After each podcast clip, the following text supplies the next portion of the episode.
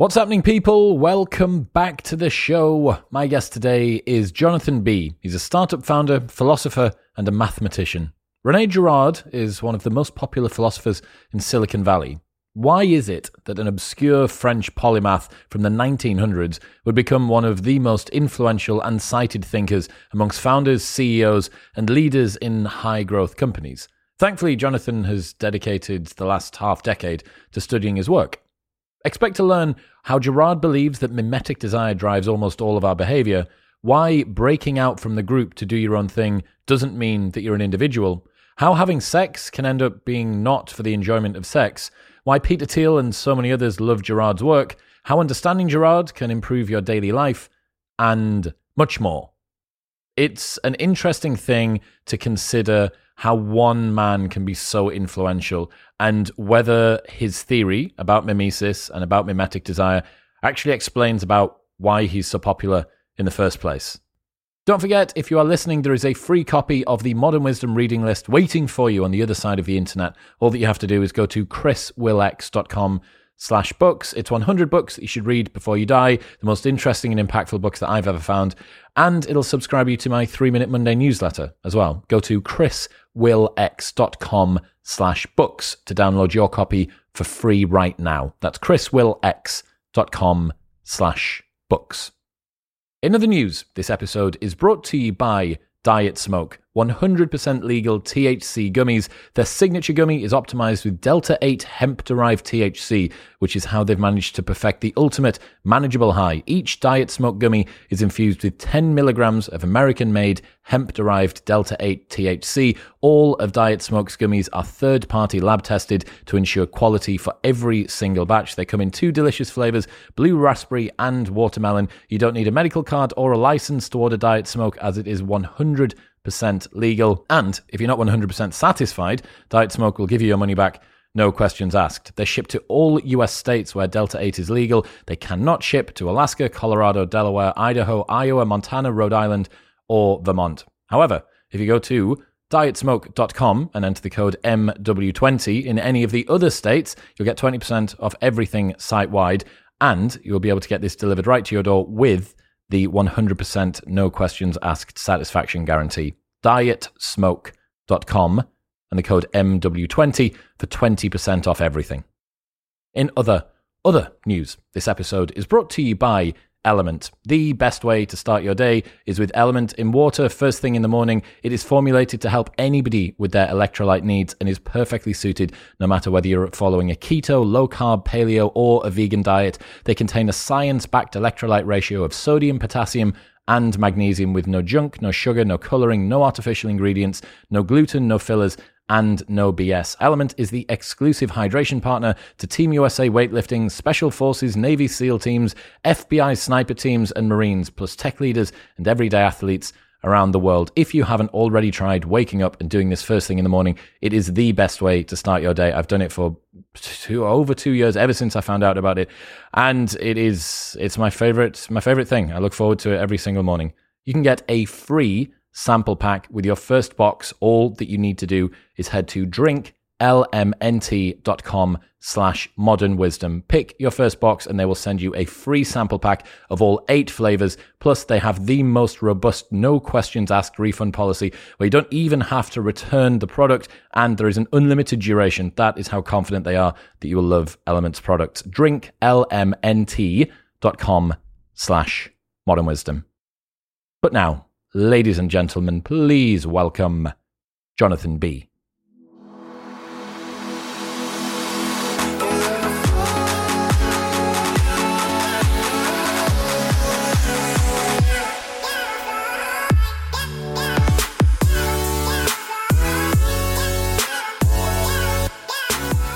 Jonathan Bi, welcome to the show.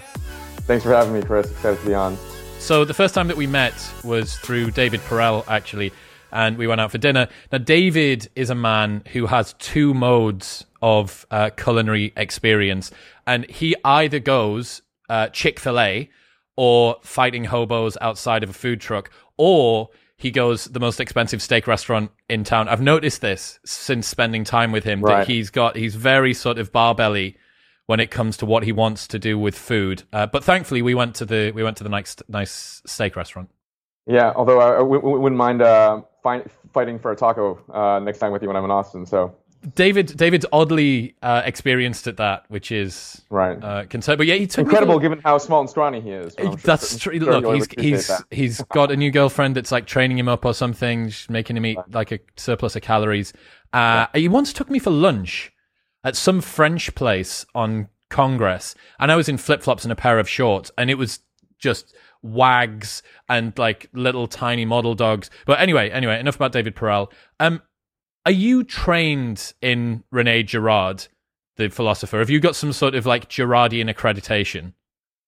Uh, perhaps I have the most Girardian of accreditations, which is uh, you know being self-taught. Um, Girard himself was trained in uh, history in Indiana University, and before that he was an archivist in, in France. But uh, you know he, he, neither made any contributions to you know our, our uh, being a librarian or uh, history, and the avenues that he did make significant contributions to in, in, you know in anthropology and theology in psychology, he was all self-taught. So uh, I suppose the answer that, that's a nice way of saying no. But um, followed in his trained. footsteps, did it the yes, right way. Yes, I, uh, I, I was trained in um, uh, continental philosophy, um, and however, uh, Girard is just not read at all in the in the academy uh, unless in literary criticism, um, and so I, I, was sort of introduced to Girard as a, as a sophomore, and I had to read the Girardian canon, so to speak, myself with a couple of friends, of course. That's what always makes the journey fun. Who is he, and what's the core insight of his work? Yeah, so uh, he recently passed away in 2015, but his life is probably not as interesting as, as, as his uh, key insights are. And I would say that his most fundamental insight is we don't often desire things for the things themselves, but for what the things say about us. And the way he makes this argument is to delineate two types of desire physical desire, which he which is directed at the object, and metaphysical desire, which is directed at what the object uh, says about me. Let me give you some quick examples. You know, take any activity really, and we can see both strands of desire at work in different circumstances. If I desire to you know, have sex, for example, it could be for pleasure, it could be for intimacy, experiences in the moment, and that would be for physical desire, a desire for experience. But I can also desire to have sex uh, for what having sex with a certain type of person says about me, right? And this is how, as you know from uh, you know being in nightlife, how a lot of people do live their lives, right? They're not really in it for the pleasure; they're in it because they want to be someone, and that's the psychology of the, the Casanova or the or the, or the, or the Don Juan or the coquette. And this uh, this sort of insight expands across all of our decisions, right? We could, you know, take on a job because of what the job says about us but we could also take on the job because we actually like the activity in and of itself. And so that is Girard's core insight that there's two different strands of desire. And the dominant strand, metaphysical desire, is actually not aimed at the object itself, but what the object says about me. It's a desire to be rather than a desire to experience. Now, go ahead. Is this different to signaling? Or how does this relate to signaling? Yeah, it's interesting because it's almost signaling to oneself in some sense, right? Because it's uh, you know the person who's motivated by metaphysical desire, even if no one sees you, uh, you know, having sex with a really beautiful woman, you are still rewarded by that. Whereas when we commonly think about signaling, uh, the, the, reward is always external. Now, just let me elaborate a bit more on, on this concept of metaphysical desire, because because I think we need to draw out implications a bit more when we ask Girard, when we poke him really hard and say, well, what do we really want to be, right? What is this desire to be really aimed at? Girard thinks we all desire to exist in great measure. So perhaps not unlike Nietzsche's will to power, Girard identifies a key human motivational force as this unrelenting drive to establish ourselves, to be greater than life, even in seemingly non prideful and ordinary individuals. Girard thinks we want to establish our being to be the most real, like a social reality, social reality, like being being seen and being recognized, to be long lasting and permanent, right? The denial of death and wanting to leave a legacy, and also the, fun, the last one is, is, is to exert power in our in our social world. Now, Girard thinks that this type of being is terribly elusive, and we can never achieve it. So he's very pessimistic on the human condition that we're just uh, pushed by this drive that we can never fully satisfy. And for this, for him, this is what it means to be, to live in original sin. Now, the last point that I'll make, I know I've been rambling on for a long time, is how do we satisfy this drive? And that's where uh, mimesis comes into play. We satisfy this drive, this desire to be, to exist in great measure, by obtaining objects associated with models who we already conceive of as existing in great measure, be it a celebrity, be it a, a, a slightly more established coworker, be it attractive man or woman. We look for models around in the world to tell us what we should want, what is in the core of our identity.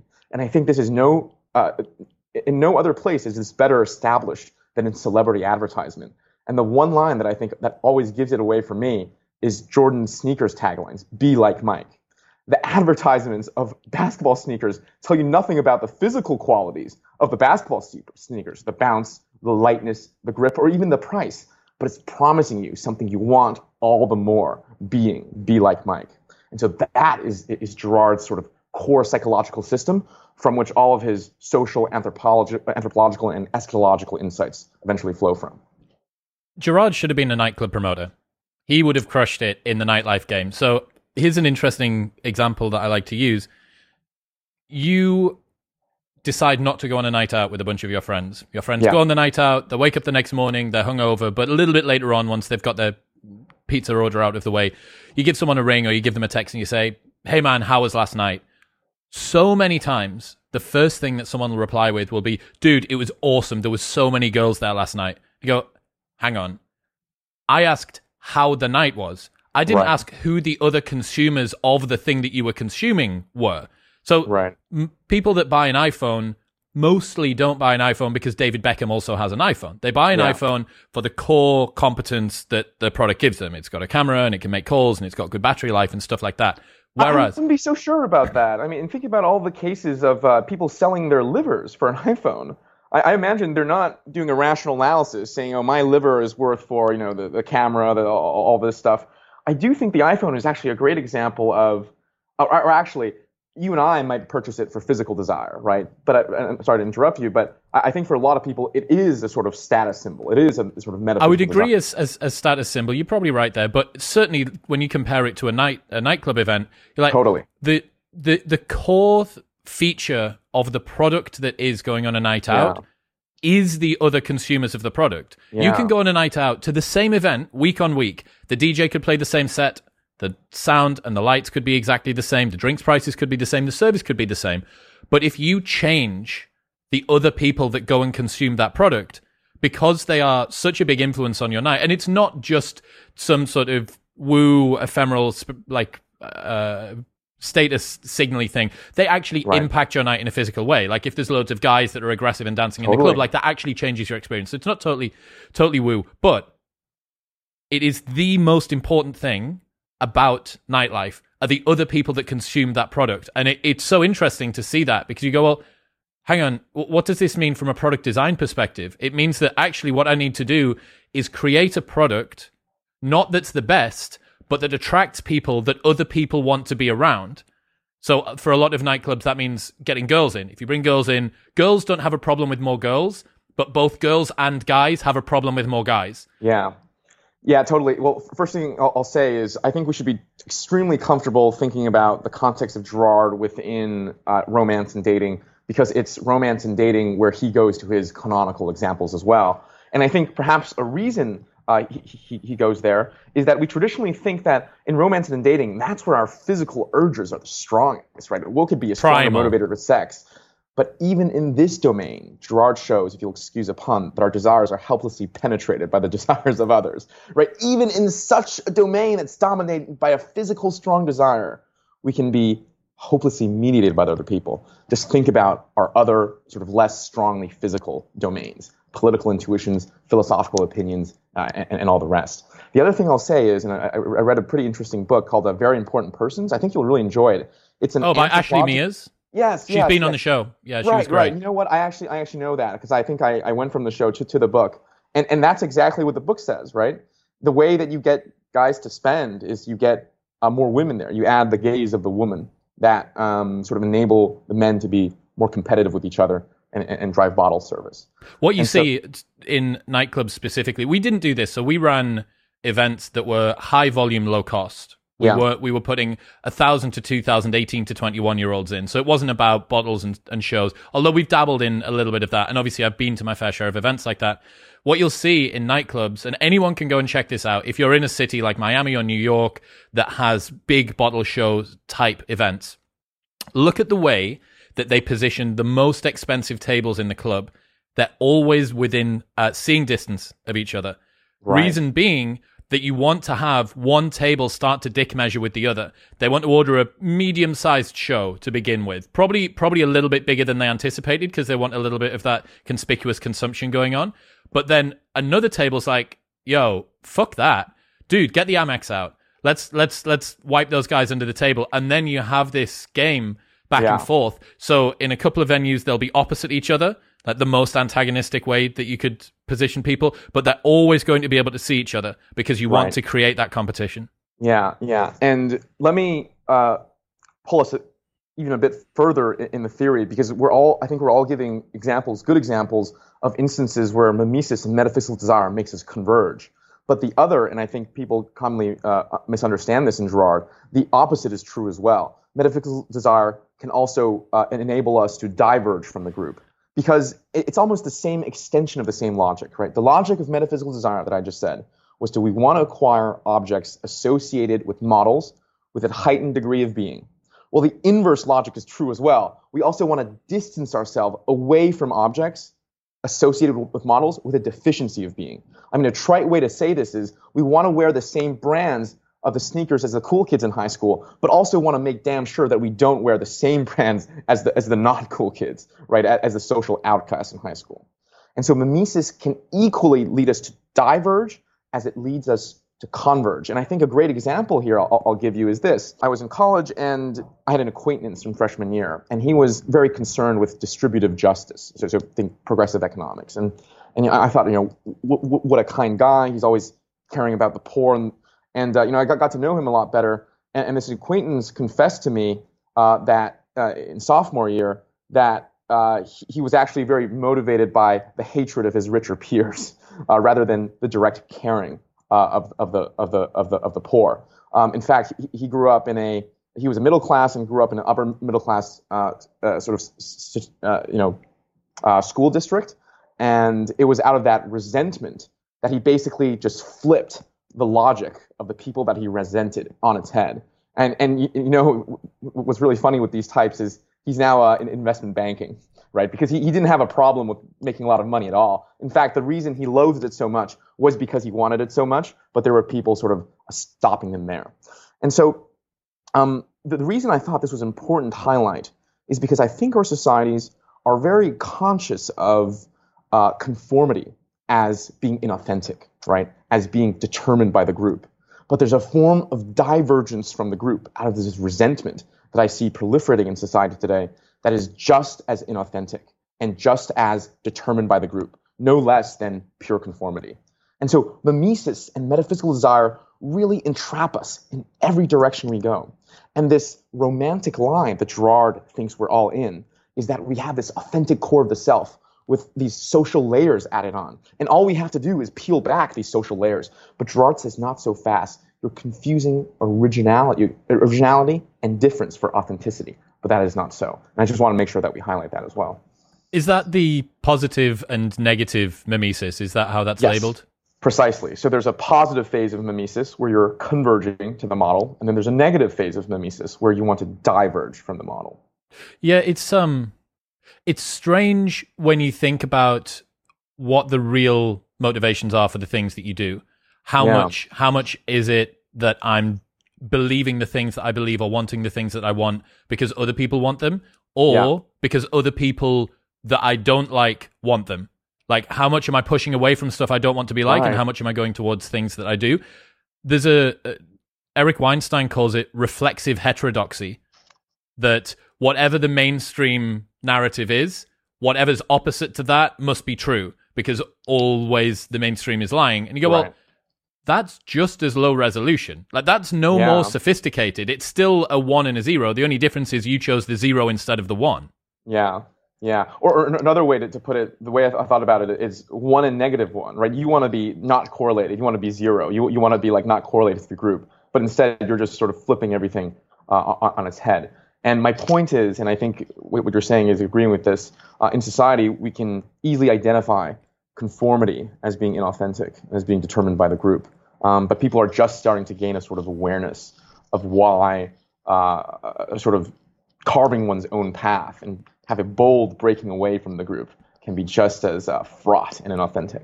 Going back to the dating example, one of the common pieces of advice for people when they're creating their Tinder profile is to have photos with other women or other men. Right. If you're a girl with other guys, if you're a guy with other girls, because that shows that you are somebody that is already around the time. you don't want to choose like the worst looking yeah. friends yeah. that you've got, right? You're going to choose what look like high value friends.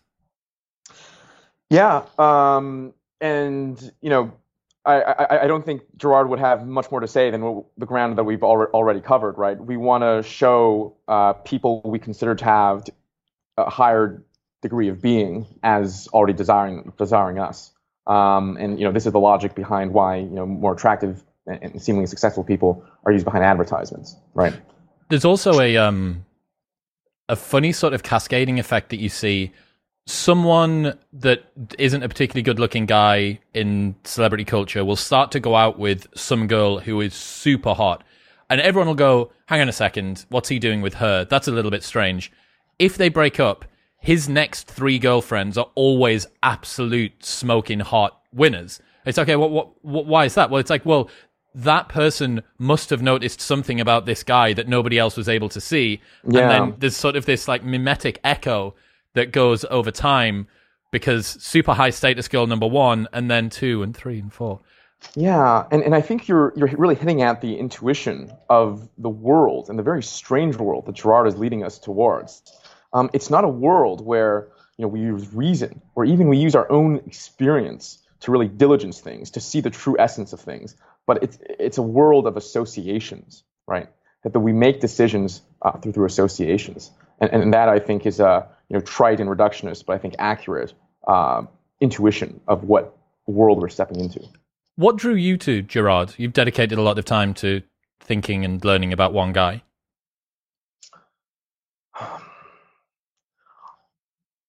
You know, I, I grew up as a STEM science person, um, and I think a problem with the intellectual co- uh, current uh, of today is that we're underappreciating the social dimensions of the self. And, and, this is an argument that you're going to hear from the, the left and the right, by the way.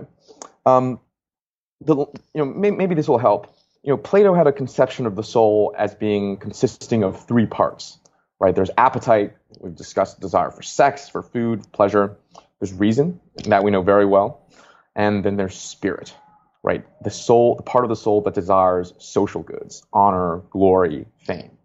And if I, even if this concept is not reflective of the most uh, uh, sophisticated academic positions of the day, I think uh, the popular cultural current conceives of humans completely removed of the spirited part of the soul. It conceives of humans as rational, utility maximizing machines. And I think, you know, how many times have you heard this said in Silicon Valley? You know, we're but robots trying to maximize happy chemicals squirting in our brains.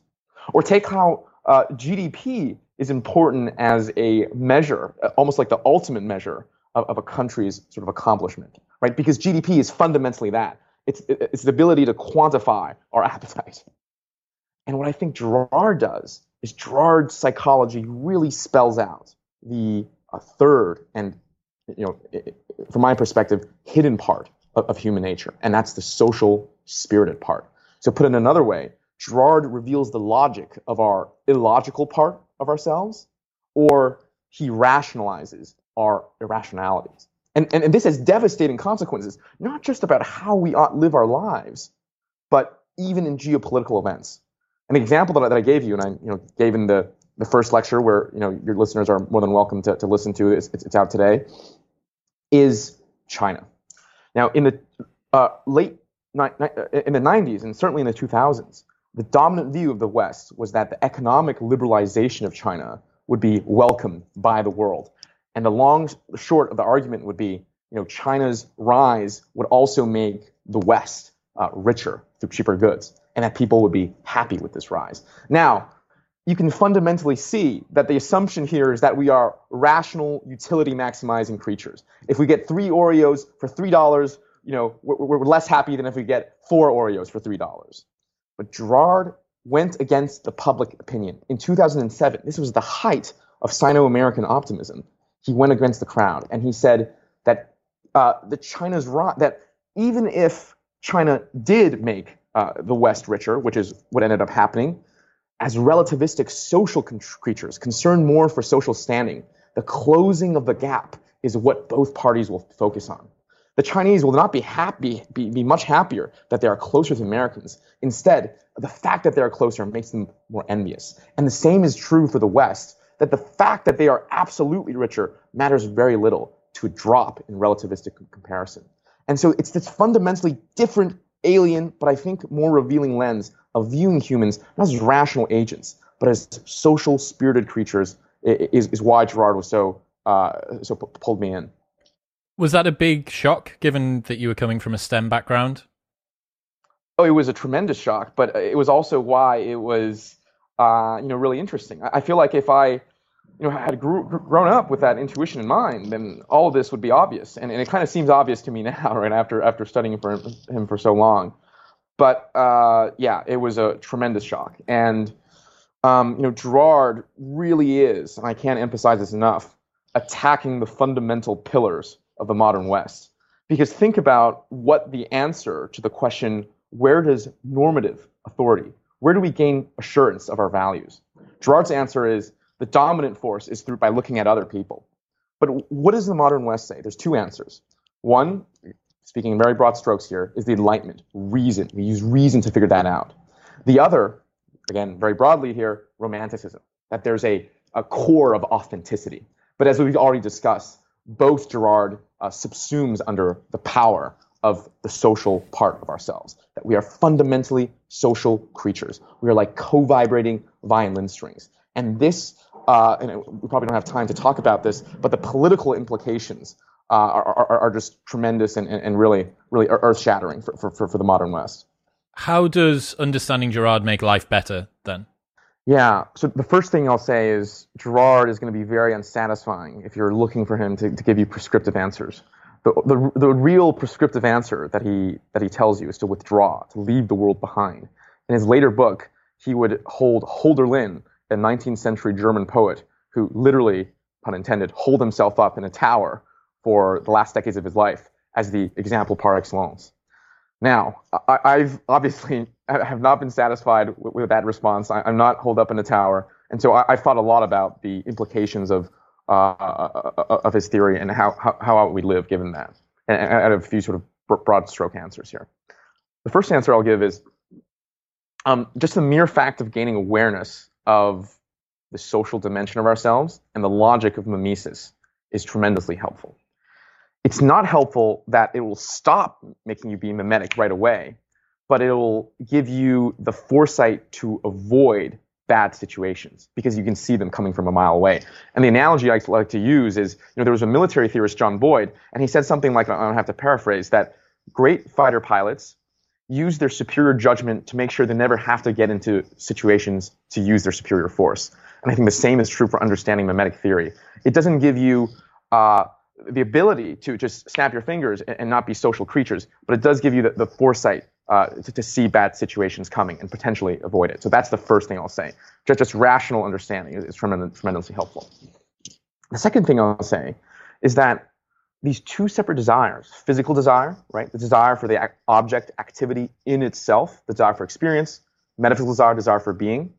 For Girard, this metaphysical desire, uh, I'm sorry, this physical desire while not always being good, right? You can be gluttonous and that can ruin you. Um, but this metaphysical desire is almost always bad, that it'll just lead you from one wild goose hunt to the next. And so, one immediate and quite uh, simple conclusion there is well, let's find activities where I like in and of itself, right? And for me, this was switching from, uh, and, and, again, both, both degrees, but and switching from CS to, to, to, to philosophy. And I think it's helpful for our listeners to conceive of these two desires as really fighting for real estate. And so the, the more you push one, or the more that the physical desire is there, the less you have to draw on uh, for metaphysical desire. And so for me, switching to an activity philosophy that was much more interesting to me, um, it meant that I didn't have to pull on the motivational forces of, of social prestige and social affirmation as much. Um, so, so that, that, that's the, the second way. Um, the third is, you know, one can decrease metaphysical desire directly. And I think there's two ways to do that. And remember, metaphysical desire is simply a very prideful drive, right? A wanting uh, to be greater than life. And I think the two ways to do that one is failure. If you have ever just failed so hard in activity that you feel your entire ego and self is shattered, anyone who's gone through something like that knows that that's, there's an you know, opportunity to, to, to be more humble and let go of pride. But I think the inverse is true as well, is to achieve the thing that you always wanted to do and see it as, as deeply lacking, right? This, uh, this, the way out is through, so to speak, almost a form of personal accelerationism. Um, and the last thing I'll, I'll probably say is if you think that you can escape from mimesis, from, wanting recognition, then you really haven't realized how deeply this drive is embedded into the human nature. That, that, that, that you would fundamentally be uh, irrecognizable without it. It's like asking, you know, what would a human look like if they didn't breathe, right? It's just, it's just constitutive of what a human is. And so what, what I would warn people, um, and this is what, what I also was trying to get at with negative imitation, uh, negative mimesis, is that don't try to be a loner. Uh, the solution isn't to escape from all forms of social construction, but to find a type of social, social construction that, from a sober perspective, uh, influences and directs you to the type of desires that you actually want. Practically speaking, uh, it's you know finding a bunch of friends who, who also like to do philosophy with you, or w- whatever your sort of passion is. Um, and so th- th- those are the things that I would uh, that I would say like how what are the immediate things that we, we can do f- from this theory. Is mimesis falsifiable? This seems a little bit to me like you do the thing that everybody else does, that's mimesis. You do the thing opposite to everybody else does, that's negative mimesis. Like, it seems to me a little bit like Girard yeah. might have been a bit sort of sneaky with his unfalsifiable theory here. Yeah, well, that, that's a great question. But the first thing I'll say is not every act is mediated by the group, right? Again, you can pursue sex for pleasure itself, not because of what it says about you or not because of any sort of social force. So there's a large swath of activity that is neither uh, positive nor negative mimesis, right? So, so we don't have to, in other words, we don't have to label everything as, as positive and, and negative um, mimesis. And, but I think you, you bring up a very interesting and broader point, which is what is the nature of proof in Girard? Um, and I think when you get to these you know, philosophical theories, as you do Hegel uh, or, or maybe Nietzsche, I think the only form of proof that is available, perhaps, um, I might walk back on that statement, but I think the only, or the strongest form of proof available is introspection, right? Try to, what Girard is saying here is he's giving you almost a literary argument. You know, I'm going to write these 20 books about human nature, and you go read them. But just, just humor me when you read them. Just pretend that they're true, and use, apply them to your life, and see whether it's revealing or not. And through that process, the, the, the real force of proof comes from revelation, right? It, it, becomes revelatory, that it's able to explain phenomena and direct you in ways that actually end up working. Um, that's the first thing I'll say. And, and, that's where the power of Girard really came from me and how I got convinced was introspection. Uh, but in terms of mimesis, there actually has been uh, empirical work done on this. Um, I'm, I'm, blanking on the name of the of the uh, scientists, but uh, you know, there was studies of, of, babies, and they showed how you know babies started imitating the facial features of uh, of humans uh, of other adults ever since you know 25 minutes old. Um, and there's you know I think in the late 20th century there was a big boom in neuroscience with mirror neurons. Um, and some Girardians have used that as the biological basis of, of mimesis. Um, so, so there are sort of those empirical routes that one can take, and I think, uh, you know, if I dedicated my life to studying this, that I, I really should take. Uh, but for me, at least, to answer the question of why Girard was worth engaging for me, the sort of introspection um, w- w- was more than enough for me to continue engaging. It seems like Girard's view of human nature is um, not not um, as vulnerable or fallible. It seems like we're incredibly fallible in his eyes. Oh, terribly so. I would say. So, but talk to me. You've read his work. It's been hugely influential on you. It's taken you from being this sort of super rational STEM person to a slightly less rational, but perhaps a little bit more rounded philosophy person. How how do you feel um, enlightened or fulfilled by a theory which kind of points the finger at you and says how easily fallible you are? Yeah, I think that's a that's a great question, um, and I can give two answers. One is um, how has that changed my view to uh, society, and the other is how has it changed my view to myself. Um, and I'll answer the first one first because I think it's more interesting. Um, uh, what Girard is doing here is he's giving us a theodicy. As you can see, and as we already covered in the brief 30, 40 minutes, he thinks that humans, to your point, are deeply fallible, so much so that he's giving us a psychology of original sin, what it means to be fallen creatures, right? This idea that we're motivated by an unrelenting drive that we can never satisfy, um, that we, we're not even aware of, that we say we want to be an investment banker, but we really don't want that. We want something else. That's a terrible, terrible thing, right?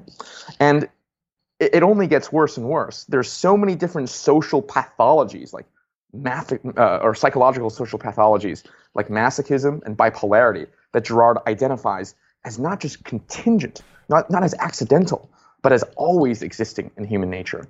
Girard rejects this uh, uh, modern psychoanalytical approach to label certain diseases as discrete things. You know, you're schizophrenic or you're not, you're bipolar or you're not. Instead, he sees all of human nature as one of, on a degree of pathology, that we're all masochistic, we're all bipolar.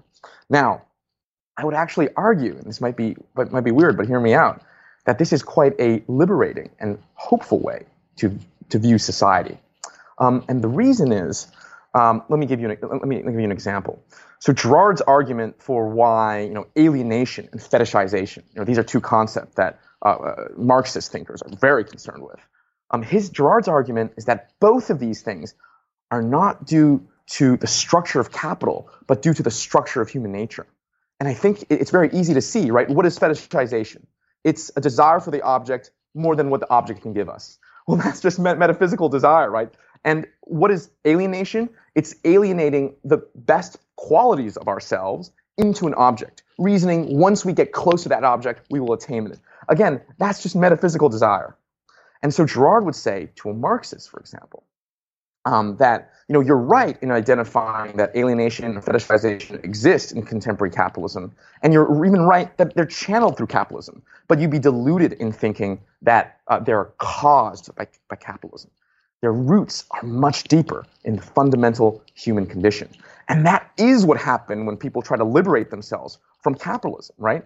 The alienation uh, from the, pro- the process of labor in British coal mines became the alienation from the Soviet factories. And so, uh, what Girard is doing here is giving a fundamentally fallen picture of human nature that sees many social pathologies as natural to the human condition. But then, I know, Chris, the question in your mind must be why is Jonathan saying that this is a good thing? Why is it helping him reconcile it with the world? It allows us to see the world and, and say, this is all that humans can be, and allows us to affirm it. Let me give you the opposite sort of uh, argument here. You know, you know, I, I heard this one, uh, uh, you know, pr- progressive newspaper line uh, about sort of Asians being very upset that their names were mispronounced. Um, and you know, obviously, I, you know, as, as, as, an immigrant myself, I've had those experiences, and it, it, it doesn't feel good. But what I found really odd about that argument is that people can't really make certain sounds after the critical stage of language acquisition of seven, right? so what, what they're upset about that you know uh, Europeans or people who grew up in European languages can't pronounce certain Chinese sounds. Like my name Yingjie is actually very hard to, hard to pronounce. Like people have really tr- tremendous trouble. They say Ji instead of Jie. Um, so I'm a, you know I, I've been through this, but I found really odd about this progressive article is uh, they're really complaining about something that really can't be changed, right? Because uh, critical language acquisitions happen, you know, ends at age seven. So so you, you really there's no possible world where people do pronounce all of, of Asian names perfectly correctly. And I think what is underlying a lot of contemporary progressivism today is uh, an overly optimistic view of human nature, right? And Girard would attribute this view to Rousseau, that this sort of perfected state of nature that society corrupts. Now, whereas uh, uh, does, does, does, that make sense? Yeah, so, absolutely. So, so, it, so it's the the original sin as it gives us a lowered expectation of what we can expect from ourselves and society to make our, our existing society actually affirmable by reason. So that we don't go and look at the first sign of alienation or fetishization or impression and inequality and say we got to tear the whole system down. And, and, i think that's a common intuition a common critical intuition into, into contemporary society. Okay so the fact that fundamentally in Girard's theory, he sees humans as fallible creatures, kind of fallen. He gets into theology a little bit later in his career as well, and I, I imagine that he's drawn some quite nice lines between his psychology and his theology work. The fact that he's got that is like a meta comment around the fact that humans are his view of human nature is fallible and the solution to our fallibility is first to recognize the fact that we are fallible. So the red pill that he's shoving down everybody's throats is like it's the thing that they need to actually be able to understand in order for them to be able to see. The I, I guess the i just i just hoped that it would be more hopeful you know? Like being told that i'm ruthlessly at the mercy of the high status people in my society and i'm either going to positively go toward what they want or negatively go away from whatever the opposite of those people are what they want. It, it how have you talk to me about you practical applicable ways that yeah. you operate in your life in a girardian sense? Yeah so um maybe let me make just one more comment about this sort of social theodicy that, that, that we've ta- been talking about. Um, the first thing I'll say is Girard thinks that human nature is fundamentally fallen, so there's a limit to the, to the goodness of a society that we can build. But certainly that does not mean that we can that we should just stomach all forms of badness. Certainly that does not mean we look at slavery and we say, oh, there's oppression everywhere. You know, let, let, let's move on. Let's affirm that. That is not the case.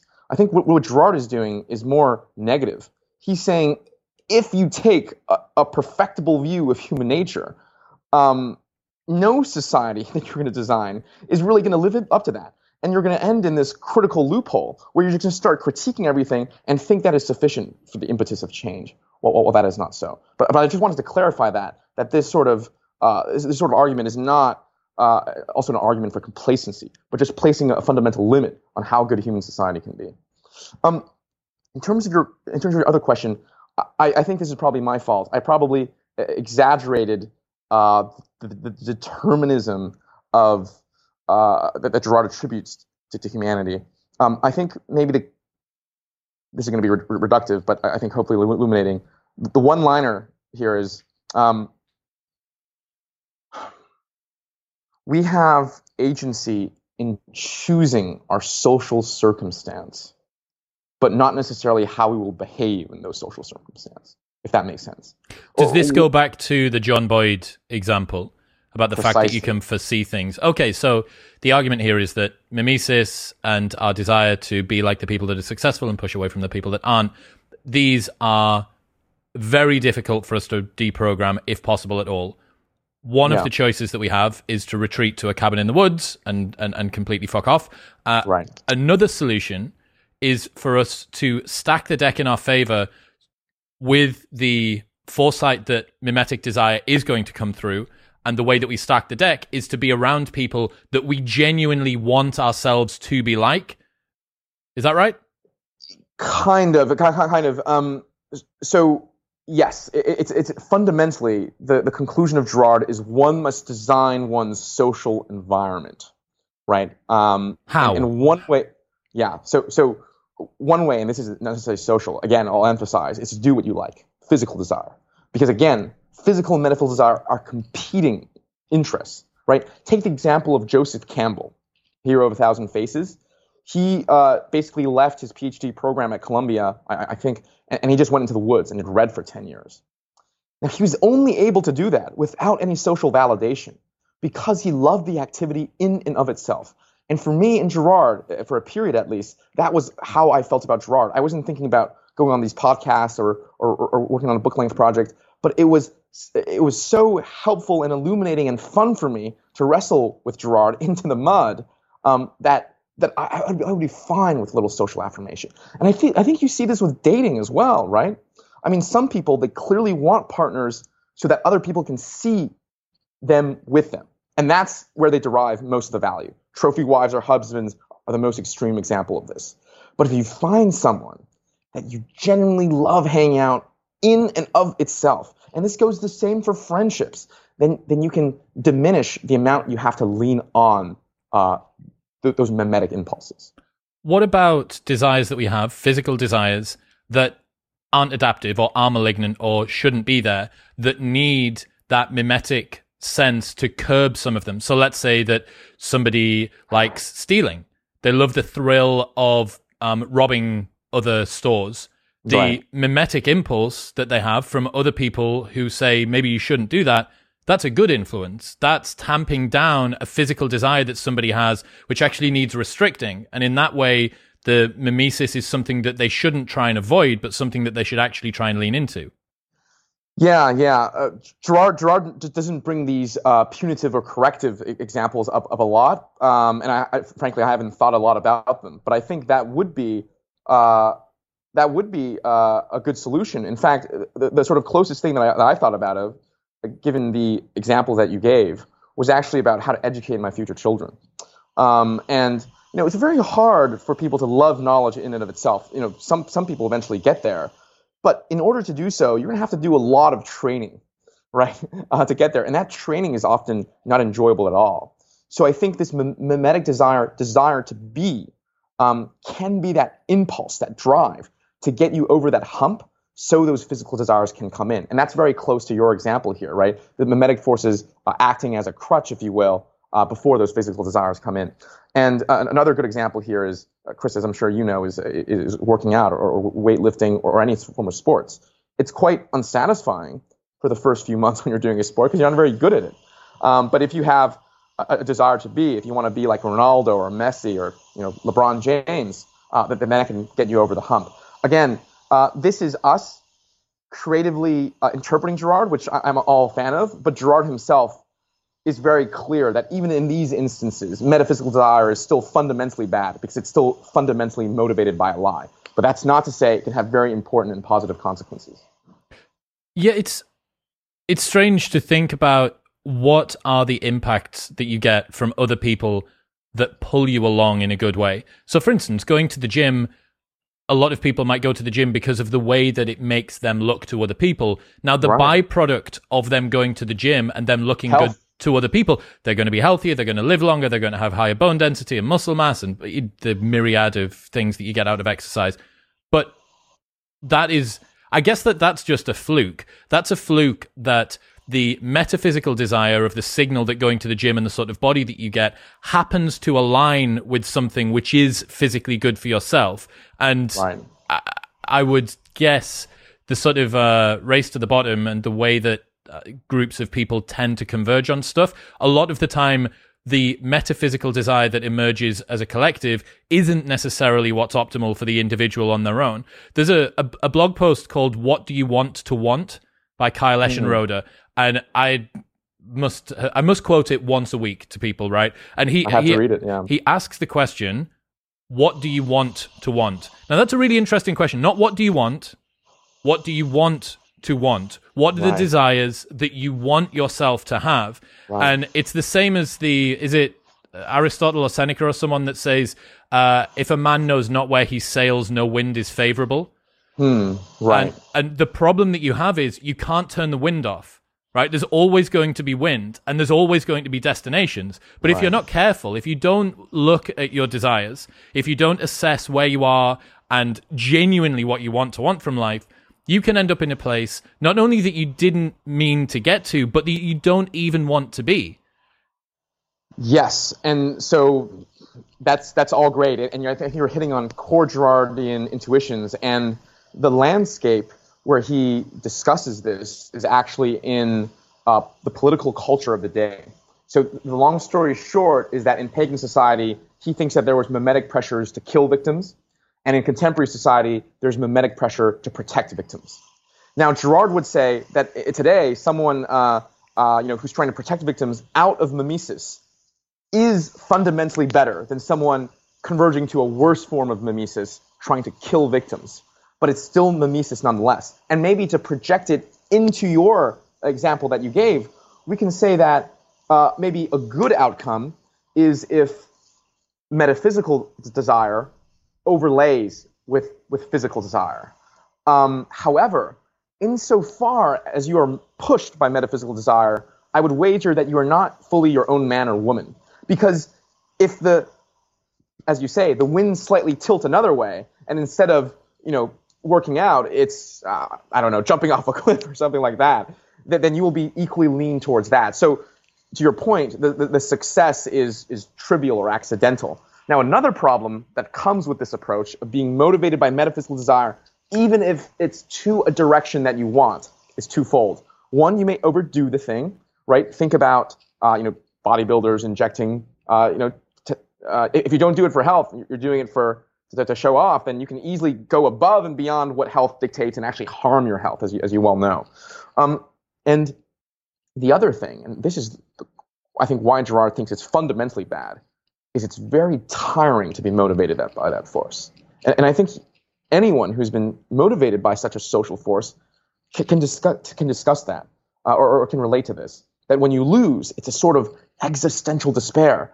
And when you win, it's not sort of a overabundant, overflowing, everlasting joy, but almost a sense of relief.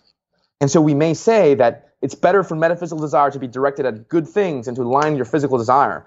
There's still fundamental problems with being motivated by it, or at the very least, it too much. In that same blog post, What Do You Want to Want? He talks about how other people's heads is a terrible place for your self worth to live that a lot of the time when people do things now, they're not doing them for the joy of themselves. They're doing them for what it says about them. They're doing it for the tweets that are then subsequently going to come or the likes or the comments on an Instagram page.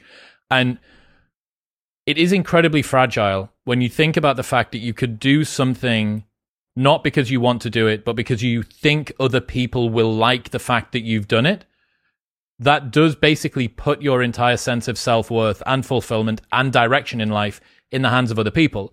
Now, I had a discussion with Michael Malice, my mate, and he said he believes that a large proportion of the population fundamentally doesn't have agency or a personality, and that these people are better off trying to model people that have been successful because if they were left to their own devices, they would get things wrong. He has a very uh, uh, even less um, hopeful Charitable. view, I think, of human nature than than Girard does. But his point is, as far as he's concerned, a lot of people are idiots, and therefore they would fuck up if you left them on their own. What they need wow. to do is to actually model off people that do know what they're doing, because mm. that's going to have this trickle down effect of at yes. least making the people at the bottom a little bit less shit. Yeah, you know, um, this is, I think, if I may reframe our, our conversation as any uh, annoying analytical philosopher does, we've discussed before how can metaphysical desire, even though ultimately bad, be good for the individual, right? That it can, you know, push us to work out and get us over the hump where physical desire can take over. But now I think what you're asking is, but how can it be good for society? And this is a question that Girard himself really has to wrestle with because Girard, uh, despite being a Christian, believes in human evolution. And so there must be a functional value. It's got to be adaptive. For metaphysical desire. And what is that functional value? Girard basically thinks, uh, or, or rather, I think I read into Girard that metaphysical desire and mimesis help us uh, organize in very, very large groups. Have you ever read *Sapiens* by any chance? Yes. Yeah. So, so in it, right, it, it describes uh, a competition between Homo erectus, uh, Neanderthal, to, to, us, Homo sapien. And I think one of the big differences, I may butcher this, is that erectus and Homo sapiens, I'm sorry, erectus and Neanderthal can only uh, organize up to a certain limit, right? Uh, this is, I, I, don't know if it's Dunbar's number, but there's a fundamental limit. Whereas humanity is able to, we're still 7 billion people and we're still somewhat successfully organizing. What is that? Girard's answer here is that we are not special as creatures because of our ability to gain access to truth. Animals do this all the time, echolocation, magnetic fields. We are special because we can believe in lies insofar as we look around and see other people believing in lies as well.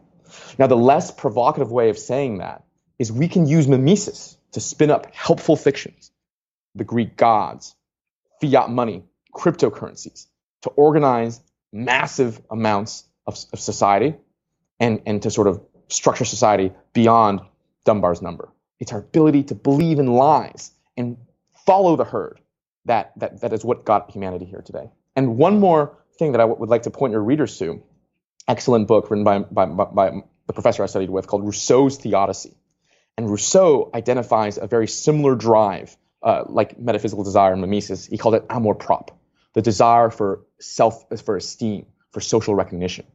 And to quote him, I'm going to paraphrase, to this we must attribute all of our rapists, all of our criminals, all of the worst of humanity, but also our entrepreneurs, our artists, and our great generals. To this drive, all of humanity, what makes humanity uh, interesting, we must attribute. And that is really how core mimesis and metaphysical desire is. That it can be amazing for societies, that it could be greatly helpful of individuals, but Girard thinks it is ultimately suffocating for the person who is motivated by it. One of the first times I think I ever heard Girard be spoken about was Peter Thiel. So I recently went and facilitated a conversation with him a couple of weeks ago, which was very nice. He was very lovely. We had a good chat. Um, but I wonder why it is that so many people in positions of power hold Girard in high regard. He's like the sort of hot new girl philosopher of Silicon Valley at the moment. Yeah, um, th- th- that's true. And I think you know the first thing I'll say is that there's probably a form of mimetic mimetic theory going on here. Um, that uh, th- I mean, this is certainly how I got into mimetic theory is uh, wanting to be like Peter, right? Uh, and, and, obviously I had other role models growing up. You know, the, George Soros, Ray Dalio, these these people who are able to combine um, you know very interesting ways of thinking with worldly action. But Peter was definitely up there, and I definitely got into Girard in the very beginning uh, through, through through Peter, and, and and I think that's true for probably most people you see um, of a wanting to, to to be like him. Now, this is an, this is quite interesting a phenomenon, I would say, because you know any other theory to say that you like it just because other people like it is uh, a negative to that theory. Oh, you know, you, you, you just like uh, David Graeber because other people like David Graeber. But one is hard to say the same about mimetic theory because that's exactly what mimetic theory predicts, right? Because if you're saying like, look, mimetic theory really has very little value, then you're like, well, why do people like it? Oh, because other people like it. Then you're like, well, then it does have a lot of value because fucking exactly... unfalsifiable, man. I told you this earlier yeah, on. Yeah, yeah. Um, now, the, the, the, other thing that I'll say here is uh, I, I, think we shouldn't shy away from such a genealogy. For example, that uh, you know I, I got into a, a thing uh, b- because of mediation, um, as we've discussed already with uh, education, with uh, working out. Many of the times we we do get into with a thing not knowing what the physical experience is, right? And, and it's almost a tautology because how can you know what the thing is before you get into it? Um, now, I think what's important is whether you uh, whether you're still mediated by that, right, uh, going forward, or, or like me, you know, you just gained a, a love for the, for the subject itself. But I think there's another answer beyond this. And I think we'd be giving Peter too much credit if we say, you know, it's, it's just Peter. Now, my answer isn't going to take the shape of saying there's something important and crucial about mimetic theory, which I think there is, that makes people successful. Instead, I think that there is a confounding variable that leads people both to, both to success and mimetic theory. Does, does the shape of my answer before I actually give it make, make sense? That it's not mimetic theory gives us something, it's that something leads people who are already predisposed to success to mimetic theory.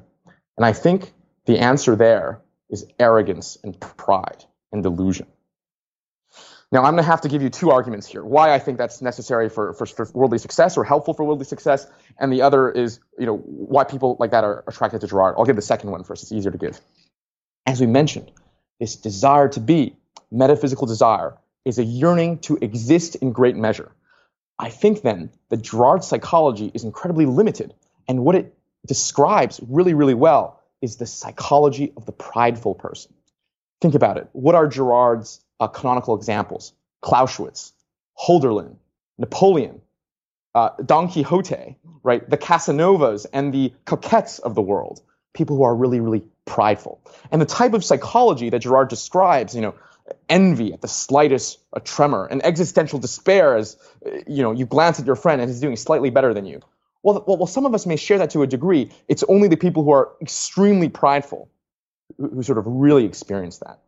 So Girard is really giving us the psychology of pride here. And I think uh, people who are naturally prideful and, and, arrogant, such as myself, when I came to Girard, we naturally gravitate towards this theory because it explains us so well.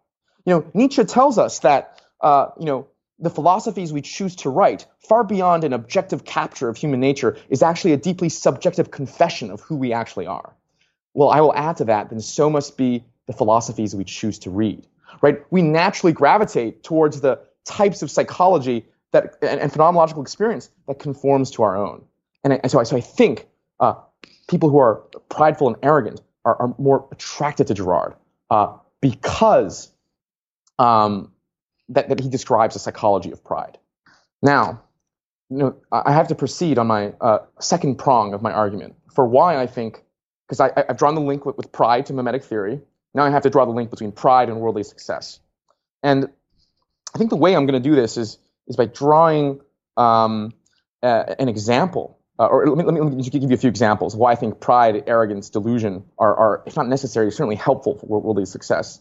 Um, think about what you would have said if you were Elon's friend and he told you he wanted to not only you know change the way that cars were powered, but also send rocket to Mars.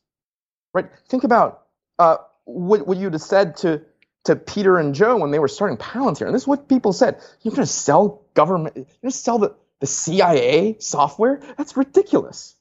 Right?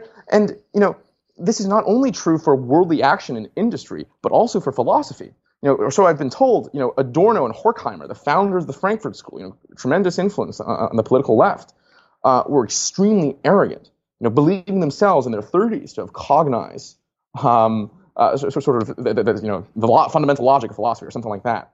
And in my own life, uh, you know, I, I, would consider myself you know s- somewhat successful. And again, all the most important moves. Right, I was a middling student in China, going to a public school in, in Canada, and I wanted to get an Ivy League. I wanted to study CS as an international kid, and I wanted a full ride. And I was delusional, and people thought that I was delusional. The same thing with Girard. You know, as a 20 year old, you're going to tell me you're going to read all of Girard's canon by yourself and you're going to create a lecture series and you're going to title you have the arrogance to title your book completing Girard" as your as your first book? What, what ridiculous arrogance is that? You know, we'll, we'll see whether this ends up being a laughing stock or not. But the point is it's almost in the nature of success to conceive of oneself as greater than one currently is to be prideful to be arrogant to be delusional and I think we can find philosophical grounding for this argument in one of my favorite essays, Nietzsche's uh, Uses and Abuses of History for Life. In it, he argues the fundamental place of action in, in, in the world comes from a place of untruth, a delusion in one's ability, and a delusion in how important achieving that thing is going to make me feel, and a delusion in the importance of that thing to the world. We need to be deluded to have that extra boost to carry it forward. And I think once framed in this light, this actually ties back very nicely to what we discussed about metaphysical desire. If you're just in there to lift, to be healthy, but I'm lifting because the nature of my existence is dependent on it, then I'm probably going to beat you because I'm just going to be so much more motivated. Now, Girard thinks that I'm going to have a worse life than you, but that but we're not talking about good or bad lives. We're talking about worldly success here, right? So that is the shape of my argument that there's a layer of mimesis, uh, mostly through Peter, that brings people into Girardian theory, and people stay there because it captures the psychology of pride, which is uh, also what I think to be a necessary, if not deeply helpful, psychology for worldly success. Well, pride and arrogance are one hell of a fuel source to drive you forward. And oh, of course. you're right that it, it, the interesting thing about imposter syndrome is that a lot of the time it's justified, especially when you're trailblazing. This was what Seth Godin said. He's like, look, if you've never done a thing before, imposter syndrome isn't some maladaptive psychological trait. It's a realistic positioning of your capacities and the challenges that you're coming up against. Right. Now, the problem is if you continue to disprove it in the real world and then it persists, that's imposter adaptation, which is a malignant version of it. But imposter syndrome is just you knowing what you've done before and then looking at the challenge in front of you and going, I haven't done that. I, I, I don't really know. So what you're saying is that arrogance, pride, sort of a self belief deceit, all of this, what it does is it enables to people uh, people to think above and beyond what their capa- uh, capacities are now in the current moment. Yes, precisely. And, and again, right, this can go terribly, terribly wrong. And for each Elon, we can point to, you know, hundred Elizabeth Holmes selection, or like that. whatever it is survivorship bias. Survivorship bias, right? So, bastard, so, yeah. so I'm not making the argument that you know all you have to do is be delusional and prideful. You obviously have to be very, very skilled to eventually justify that delusion. But I think the argument I'm making is that you know that that specific forms of delusion, of untruth, of a refusal to meet with reality in the moment is deeply, deeply uh, you know, helpful for worldly activity. Well, it seems to be that way. You know, you see or hear these guys speak, and I think this is as well one of the reasons why when people hear, you know, George Soros or Bill Gates or these, you know, people that have become incredibly wealthy or powerful, when they hear them speak, there is a little bit of a a suspicion that they're part of some reptilian race or a new world order that's trying to take over everything because it seems quite detached, right? Remember that these people have selected for the top 1% of the top 1% of the top 1% of pretty much everything that you need to get yourself there. In fact, cool story. One of my friends in Austin works for a recruitment company recruiting high powered executives for startups, right? So this guy has access to the hitters of the hitters for the biggest companies and the fastest growing startups in the world. And he was telling me that he was able to go into the files that they had and go back to see a bunch of executives that are now at huge companies and read their files from five or 10 years ago. So the way that they do their in- mm. interviews is they sit down for between five and 10 hours and they just talk. There's a framework that they follow, but it's not qualifications and stuff. It's personality, it's attributes, it's traits, right? And I was like, okay, so tell me what it's like. Could you go back and see that the people that are super successful now were going to be super successful? So that's interesting. Yes, you can. The people that get to, you, you don't get onto this list without being some sort of beast, but the people that were the absolute best stood out way before. In a five hour or 10 hour conversation, they already stood out amongst a sea of incredibly competent people as being superbly competent. So he said he went back and looked at Tim Cook that they'd had, now the CEO of Apple, and the first word on Tim Cook's report was stud.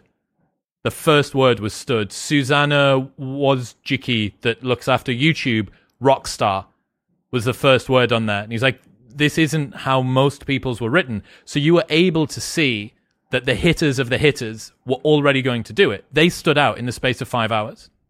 And, and was how does this tie back to our, to our current conversation? You're, you're, you're saying that uh, you're saying that their arrogance, pride, even at that moment, was somewhat justified, or, or, or, like, if not justified by their current achievement, by their clear potential. Yes, precisely. Like most people that go into a job interview, they're trying to play themselves up. But I don't know whether even the, the most competent person would come out with rockstar or stud right. written on their on their interview notes.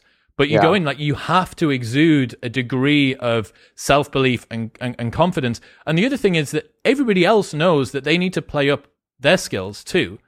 So this person is having to pitch themselves above and beyond not only where they're at, not only where everybody else is at, but even higher than that again. And this isn't saying that Tim Cook went and lied during his interview, but just the fact that he oh, was Oh, yeah. able to, and, and these people that are interviewing him, they're trained at picking out shysters, right? Right, they're trained yeah. at picking out people that are selling snake oil, and they didn't find any. And then Tim Cook goes on to be the CEO of Apple, and then Susanna goes on to go and look after YouTube. Yeah, yeah. I, the one thing I'd be, I'd be curious to, to, to to go back and see of all the ones that started with Stud and Rockstar, what were the false negatives? But th- th- th- that's a separate that's a separate thing. Um, I, I think you know maybe to give give your listeners another Girardian insight here. Um, Girard uh, is very interested in why narcissism is such a great mating strategy uh, in, in both men and women. Uh, in, in men, you know, it, it's a bit more obvious, but in women, it's the uh, Girard conceives as, as a coquette, like the fundamental uh, woman seducer, right? Whereas for the man, it's the Don Juan. And Girard's analysis is quite interesting. For most of us, you know, our, our de- metaphysical desires are pointed outwards. We want to be uh, Tim Cook. We want to be, you know, we want to run YouTube. But for the narcissist, Girard describes them as their desires pointing inwards, as a desire for themselves, of who they already are, that they're already full. And mimesis comes into play because you then imitate that desire. And so the way to translate that into plain language is if I'm confident in myself, then you're going to be like, what does he know about himself, right? It's kind of like that example with the uh, with the guy and the hot woman. Well, what do the hot women know? Instead, here it's one person. What does he know about himself? Why is he so confident? And, and I, so, I, so I think again, it's these like revelatory sort of insights in one logical framework that slowly sort of uh, converts you, rather than any sort of uh, you know empirical proof. What's the main thing that people should take away from today? Yeah, m- m- maybe maybe if not the key thing of mimetic theory, a key thread um, underlying all of our discussions today, and why I imagine as a, as a listener it might be so unsatisfying is is that we live, if Girard is correct, in a deeply ambivalent world, right? We live in a world where uh, this fundamental motivational force can bring civilizations and an entire species into prosperity and glory, where it can uh, bring you to new heights. But it's also something that can, uh, you know, pull you down, make you existentially frustrated, that can direct you. And so maybe the one thing to take away is that there's there's no real simple answers here. Uh, and unlike Girard, I don't think this metaphysical desire is something we always must renounce. Um, it, it- it's something I think much more similar to what you're saying that I'm actually experimenting and, and playing around with. Maybe the, the last thing I'll, I'll, I'll leave us with then is that uh, you know we, we live in a world of uh, very difficult trade-offs, um, and, and and life is about fundamentally understanding the parameters and, and navigating those trade-offs. Jonathan Bi, ladies and gentlemen, you've got a new lecture series out that is Yes. on Yep. Girard. Where can people get that? Uh, on my website, we, let's include it in in the show notes. We're going to release one episode uh, every let's say five to seven weeks. First episode is is all, uh, out already. We would love to hear what people think about. That's going to be linked in the show notes below. Jonathan, I appreciate you, man. And uh, next time that we're out in Austin, we'll have a fight with a hobo and, and get some tacos and stuff done. Awesome, thanks, Chris.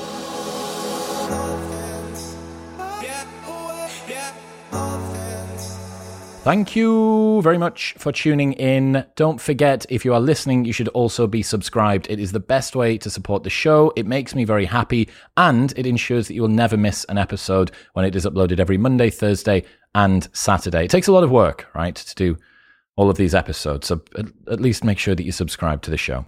And also, don't forget, you can receive 20% off 100% legal THC gummies by going to dietsmoke.com and the code MW20 at checkout. And you can get a free sample pack of all eight flavors of Element by going to drinklmnt.com slash modern wisdom. I'll see you next time.